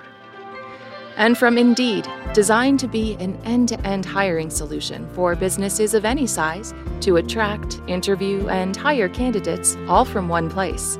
More at Indeed.com/slash NPR. This is NPR. It's Morning Edition from NPR News. I'm E. Martinez in Culver City, California. And I'm Steve Inskeep in Washington, D.C. Lawmakers have left Washington and will not be back until September. At which point, the country will once again have just a few weeks to reach a deal to avoid a government shutdown. And some hardline House Republicans say the party should be willing to do just that. For example, Congressman Bob Good of Virginia speaking outside the Capitol this week. What would happen if Republicans, for once, stared down the Democrats and were the ones who refused to cave and to betray the American people and the trust they put in us when they gave us a majority? So we don't fear a government shutdown. NPR political correspondent Susan Davis is covering this. Sue, good morning. Hey, Steve. I feel we need to clarify this for people because Speaker Kevin McCarthy and President Biden finalized a budget deal just last month, didn't they? They absolutely did. They reached a bipartisan agreement in order to avoid a debt default. And part of that deal was to set government spending targets for the next two years with the intent of avoiding a government shutdown. Biden signed that bill into law back in early June, but it really angered the right wing of the Speaker's party. And within days, McCarthy backed away from the terms of the deal. He said the House would pass their annual 12 spending bills at lower levels than they had agreed to in the deal. And that is exactly what they've done. The problem, Stephen, there's a lot of problems, is that the Senate has done the exact opposite. They upheld the terms of the deal. By yesterday, they had passed all 12 of their bills out of committee. They passed them with near unanimous support from Democrats and Republicans. And they didn't include any controversial add ons, often referred to as poison pills on Capitol Hill, in their bills that they will also have to negotiate with the House in the fall. Oh, wait, did the House then add a bunch of poison pills in addition to lower spending? A lot of them, and in all 12 bills. And that's part of what's going to make this this round of shutdown negotiations so complicated. It's not just a disagreement about how much money to spend. There's something called the quote anti woke caucus in the House. There's about two dozen Republicans in it, and they lobbied really hard to put policy riders in the appropriations bills to eliminate any money for things that they say promote far left ideology on race and gender. One example of this they requested eliminating $3 million in funding for the Congressional Office of Diversity and Inclusion, and they were successful. Republicans stripped that money from their bill. There's also a lot of abortion related provisions in many bills that are going to be very contentious to negotiate with Democrats. There's also been a lot of really personal, contentious moments among lawmakers during the process of passing these bills. Just last week at a hearing, Republicans moved to eliminate funding for three LGBTQ centers that were located in three Democrats' congressional districts. That move prompted Wisconsin Democratic Congressman Mark Pocan, he is openly gay himself, to accuse Republicans of anti gay bigotry, but Republicans ultimately were successful in removing those provisions from the bill. I'm thinking about the complexities here. McCarthy, because his majority is so narrow, may need some Democrats to go along, which means he would have to get rid of some of these provisions, but he also has some people in his own caucus who may want him out of his job he's backed himself into a very difficult negotiating position. He's going to both have to try to not shut down the government to make his moderate members look reasonable and like they can govern and win re-election. He's got to keep his conservatives happy so they don't try to throw him out. And he's got to try to pass a bill that can pass both a Democratic Senate and be signed by President Biden into law. It's a really difficult position. And that's why no one I spoke to this week was confident that a shutdown could be avoided in late September. Just a reminder McCarthy really wanted this job. It's a job he wanted. Susan, thanks so much much. Really appreciate it. You're welcome. NPR Susan Davis. The Biden administration is condemning a power grab by military officers in the West African nation of Niger that uh, removed the country's democratically elected president from power. Niger plays an important role in the U.S.'s counterterrorism operations in the region. Over a thousand active duty American troops are there. Now, the future of that relationship is unclear. To hear more about the ties between the U.S. and Niger's militaries, we called Cameron Hudson. He's a senior associate for the Africa program at the Center for Strategic and International Studies. Cameron, what is is the strategic importance of the U.S.'s relationship with Niger? Well, it's twofold. First, the United States maintains two drone bases in the country, and from those bases, we are able to collect intelligence over a wide swath of of the Sahel and Eastern Africa, all the way from Sudan to Mali, north to uh, Libya, and south to Nigeria. So it's a platform for the United States for intelligence collection. Secondarily, we are actively involved in the fight against terrorism with Nigerian forces. There has been uh, an encroachment of ISIS and Al Qaeda affiliated offshoots in the region. You've heard about coups in Mali and Burkina Faso, you know, prompted by the terrorist threat there. And so we are, you know, in a twofold fight with the Nigerians. We rely on them for our intelligence collection and helping them on the ground. Does the U.S. train their military? Yes, absolutely. We are in a train and assist program. Since 2017, when four American service members were killed in Niger uh, on their own uh, CT, counterterrorism patrol operation, we have stepped back from what they called the trigger pulling part of the operations, and we are now in an advise and assist capacity where we are training up uh, elements of the Nigerian special forces and their military to, to face these terrorist threats on their own. So it sounds like both sides are getting a lot out of this arrangement. Absolutely. No, absolutely. Washington is able to, again, uh, have drones over the civil war in Sudan, over uh, Libya, over Boko Haram in Nigeria. This is a platform in Central Africa that the United States has become to rely on for all of its counterterrorism operations and all of its intelligence gathering in the region. So let's just say if, um, because of all this, U.S. influence in Niger wanes, who might step in to fill that void? Well, it's a question. I think that uh, the Nigerians themselves don't have the capacity to continue this counterterrorism fight on their own. They simply aren't capable enough to to face down these terrorist threats. We have seen in Mali, for example, uh, that the Malian authorities, when they uh, kicked out the French European uh, security contingent there, they invited in the Wagner Group. We have not seen any indications uh, yet that Niger is planning uh, to do the same. But I think it's it's hard to determine whether or not or how long they can hold out against the encroachment of these terrorist forces coming into their country and, frankly, approaching their capital in very long time without any outside assistance coming in. The Biden administration is hesitant to call what's happened there a coup. Can you tell us why?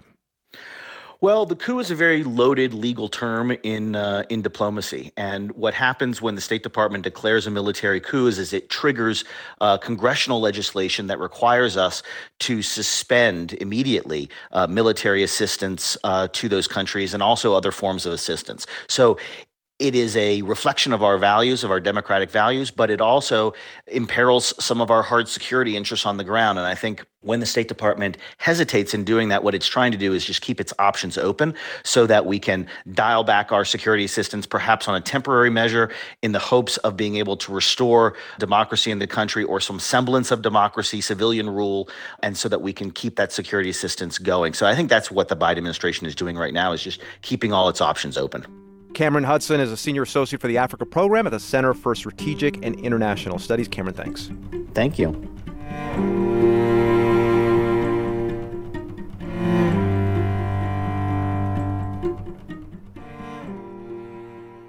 This is NPR News. Coming up in 10 minutes, the Marketplace Morning Report hears from an MIT professor on research that shows the patchwork American healthcare system has created gaps in coverage that require a sweeping overhaul to address. It's going to be another steamy summer day today. WBUR meteorologist Danielle Noyes says the heat will break by the end of the weekend. Well, it's going to be hotter and more humid than yesterday. Highs climb into the mid 90s this afternoon. Oppressive humidity, the heat index right around 100. Heat advisories in place. Scattered thunder develops during the afternoon, lingering into the evening. Some of the storms could become severe, so be aware and prep to shelter. Now, in business news, Wilmington based Analog Devices is planning a $1 billion expansion in Oregon. The semiconductor company says the investment will nearly double the manufacturing it does at the site. It'll also bring hundreds of new jobs to Oregon. Massachusetts Attorney General Andrea Campbell is joining more than 20 other state AGs in urging a judge to reject a legal settlement with 3M. The manufacturer wants to pay $10 billion for contaminating water systems with the forever chemical known as PFAS. The group says the settlement doesn't provide enough relief and lets 3M off too easily. 3M defends the settlement deal, saying it'll help communities.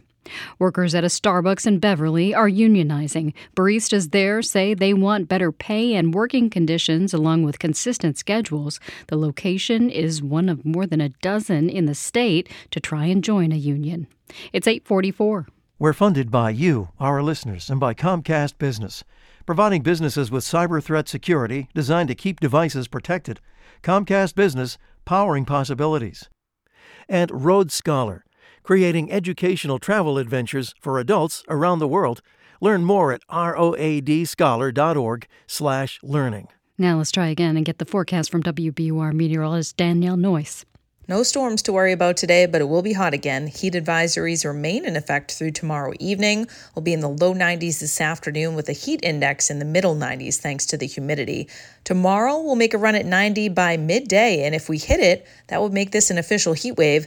Scattered thunderstorms develop during the afternoon tomorrow, lingering into the early evening. A few storms could be on the stronger side. Relief on Sunday, though, from the humidity, and will be much cooler too, with highs in the mid 70s and the threat for a quick passing shower. Right now, it's 79 degrees in Boston. It's Morning Edition from NPR News. I'm Steve Inskeep. And I'm. Martinez. A debate over whether a juvenile who commits a heinous crime should be sentenced to life without parole is at the center of a hearing underway right now in a Michigan courtroom. It centers around a mass shooting that occurred in November of 2021 at Oxford High School in suburban Detroit.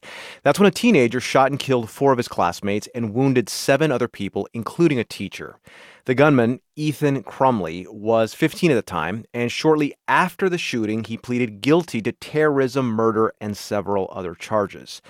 WDET's Quinn Klinefelter has been following the case. Quinn, so okay, it's typical for a hearing to be held before someone who is either found guilty or pleads guilty to a crime is sentenced. This proceeding, called a Miller hearing, is uh, somewhat different. How so? Well, the U.S. Supreme Court has ruled that a juvenile cannot automatically be sentenced to life in prison without the chance for parole. That used to happen in some states, including Michigan.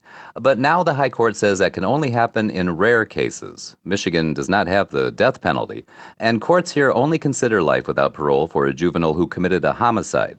The prosecutors must also prove that the youth is irreparably corrupt and incapable of rehabilitation. So, is that what the prosecutors are arguing that the defendant is incapable of rehabilitation? Yes. In her opening statement at the hearing, Oakland County prosecutor Karen McDonald said Ethan Crumbley fits that description.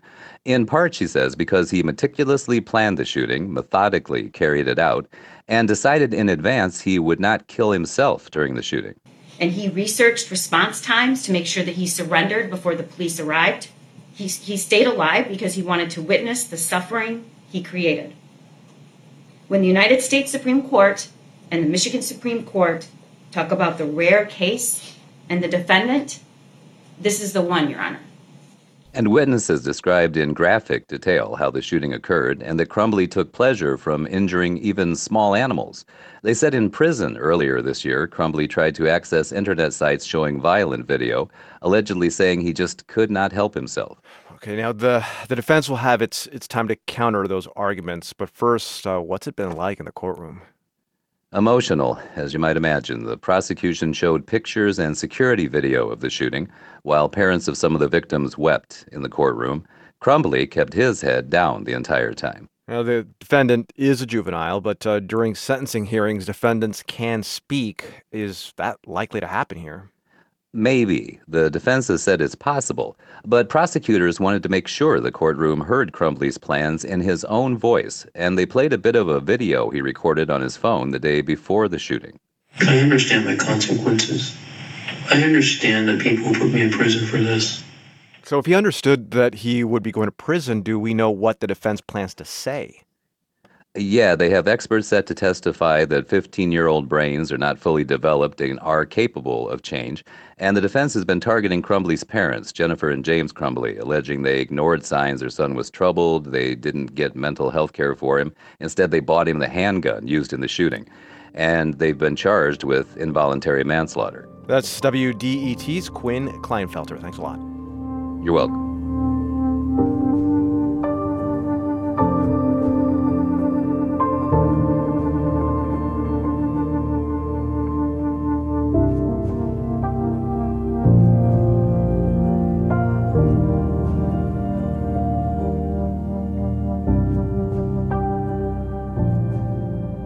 It's Morning Edition from NPR News. I'm Steve Inskeep. And May Martinez. Coming up at the top of the hour on WBUR, it's the BBC News Hour. They'll have the latest from Kiev on Ukraine's military offensive, plus new research that shows we continue to have an active imagination even as we get older. It's 849. When Thomas Green went in for surgery to relieve pain in his legs, he was expecting it to be covered by his insurance. But a mix up by the provider left him and his wife with a big bill. My initial response was, This is impossible. So something's wrong. I'm Juana Summers, the fight to fix those charges. On All Things Considered from NPR News. Listen today starting at 4 on 90.9 WBUR.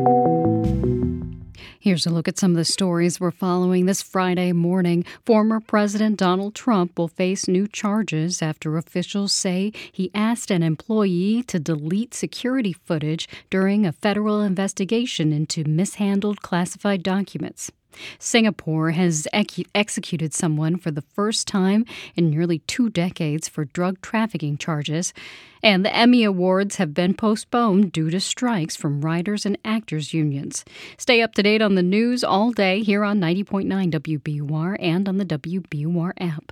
We're funded by you, our listeners, and by Goddard House in Brookline, an innovative senior community for those seeking meaning, growth, and purpose in each and every day goddardhouse.org. Hot and humid today. It'll be sunny and in the low 70s. Sorry, 90s. There's a heat advisory in effect through tomorrow. Tonight, mid 70s. That is 70s this time. And clear skies. Saturday, around 90 and humid again with a chance of storms in the afternoon and evening. Relief comes on Sunday. It'll only be in the upper 70s and we'll have a mix of sun and clouds. Right now, it's 79 degrees in Boston.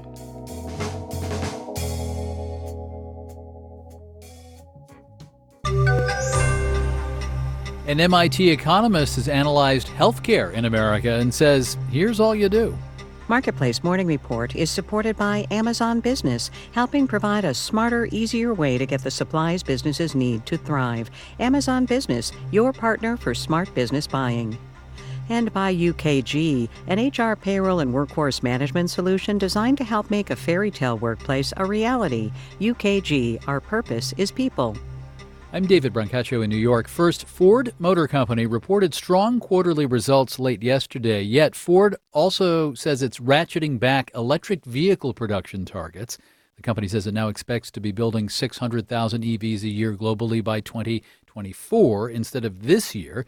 Ford had also been shooting for 2 million EVs by 2026, but the company says it now doesn't know when it'll hit that milestone given slower adoption from buyers.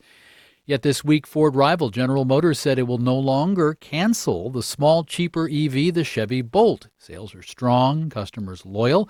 GM had been pushing higher end electrics, Marketplace's Henry Epp reports.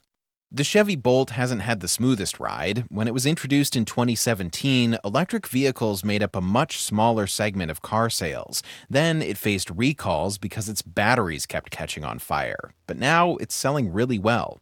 The current generation bolts are flying off the dealer lots. Chris Harto is a senior policy analyst at Consumer Reports. Because they're really providing, you know, a strong value proposition for consumers. In other words, they're inexpensive, relatively. A new Bolt will set you back about $26,000. That's the cheapest new EV you can buy, and it's eligible for a federal tax credit.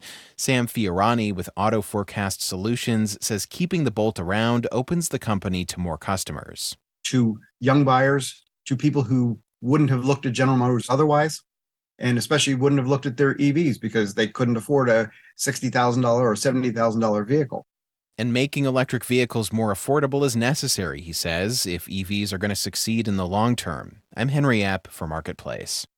And there's more evidence today that inflation is cooling. The Federal Reserve's preferred gauge of inflation, the personal consumption expenditures price index, went up just two tenths of a percent in June. Annualized, that's 3%, down from 3.8% a month earlier. On this news, the 10-year interest rate ducked back below 4%. S&P futures are up 7 tenths percent. NASDAQ futures up 1.1%. Also today here, a law will soon let employers double your money when you pay student loans back. Stream this from marketplace.org if you miss it on the air today. Marketplace Morning Report is supported by Glassdoor. Beyond workplace reviews, Glassdoor now offers anonymous talk about careers, salaries, and work life. Professionals swap stories with coworkers and industry insiders who've been there, done that. Find your work people on the new Glassdoor app. And by Indeed, a streamlined hiring solution. Indeed helps businesses attract, interview, and hire candidates. Learn more at indeed.com/hire. And by C3 AI. C3 Generative AI provides ChatGPT enterprise search that is verifiable, secure, and accurate across all enterprise data. Learn more at c3.ai. This is Enterprise AI. An MIT econ professor and MacArthur Genius Grant winner thinks she knows what fixes healthcare in America. Amy Finkelstein is co author of a new book called We've Got You Covered. Welcome. Thanks so much for having me. Gee whiz, we ended up with this healthcare system with these flaws after such exquisite planning and careful identification of the objectives of America's healthcare system, he said ironically. yeah, the American healthcare system was never deliberately designed or constructed. It's been put together piecemeal patchwork as particular issues arose or particular political opportunities presented themselves. Whenever you have patches, you're going to have gaps at the seams. So, what to do is the overall question here, but seeking answers, you looked at what other countries do? We started actually from just first principles of what's the problem we're trying to solve and what's the solution to that problem. We ended up where every other high income country is. It turns out the answer is really simple. What every other high income country does is have universal basic coverage with the ability to buy additional supplemental coverage for people who can afford and want more than that basic coverage. So, I mean, you're talking about like Medicare for all, but like even more so. So, no, Medicare for all is a vacuous slogan that means different things to different people. Medicare is actually a pretty crummy insurance product. It leaves people exposed to unlimited out of pocket medical expenses. We'd get rid of that. On the other hand, we'd be a lot more basic than the current Medicare program. The current Medicare program, one of the reasons costs are so out of control in it is that it puts no guardrails on what patients or physicians can do. They can order any test they want, any procedure, go to any doctor they want at any time. Our policy would be much more basic, and that's where the supplemental coverage would come in for those who can afford it. By the way, you mentioned we wouldn't pay anything for a service. You know, I talk to all these healthcare experts. They're always going on about the importance of copays so we don't overburden the medical system with our trivial ailments. It is true that when patients don't have to pay anything for their medical care, they use a lot more medical care. When we look at all the other high income countries, which of course all have universal coverage already and have followed the advice of generations of economists and introduced or increased those patient payments into their basic coverage plans, they've simultaneously introduced and layered on lots of exceptions so that you know people don't have to pay those copays if they're sufficiently poor or sufficiently old or sufficiently young or sufficiently sick so at the end of the day they create so many exceptions that almost no one pays those copays. And the reason they have to create those exceptions is because there always will be people who can't afford $5 for prescription drugs or $20 for a doctor visit. I mean, can the country afford the system that you and your co author envision? We're already paying as taxpayers for universal coverage. We are just not getting it. The taxpayer portion of our healthcare spending is already as large as the public financing in other countries that's paying for universal coverage. So we might choose, if and when our plan gets implemented, to raise taxes if we want to make the basic plan more generous, but we can afford basic universal automatic coverage without raising taxes. MIT economics professor Amy Finkelstein, along with Liran Einav, their new book is called We've Got You Covered Rebooting American Healthcare. Professor, thank you very much. Thanks so much for having me, David. Marketplace Morning Report from APM, American Public Media. Sunny and low 90s today. It'll feel like about 100 with the humidity. Mid 70s and clear skies tonight, then back to around 90 tomorrow with a chance of showers and storms starting in the afternoon. The heat wave breaks, and on Sunday, we'll have mostly sunny skies and temperatures only in the mid 70s. Right now, it's 79 degrees in Boston. The BBC is coming up next.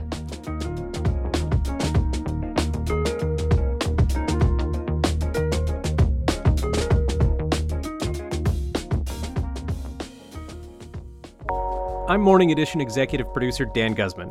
This is 90.9 WBUR FM Boston, 92.7 WBUA Tisbury, and 89.1 WBUH Brewster. Listen anytime with our app or at WBUR.org. WBUR, Boston's NPR news station.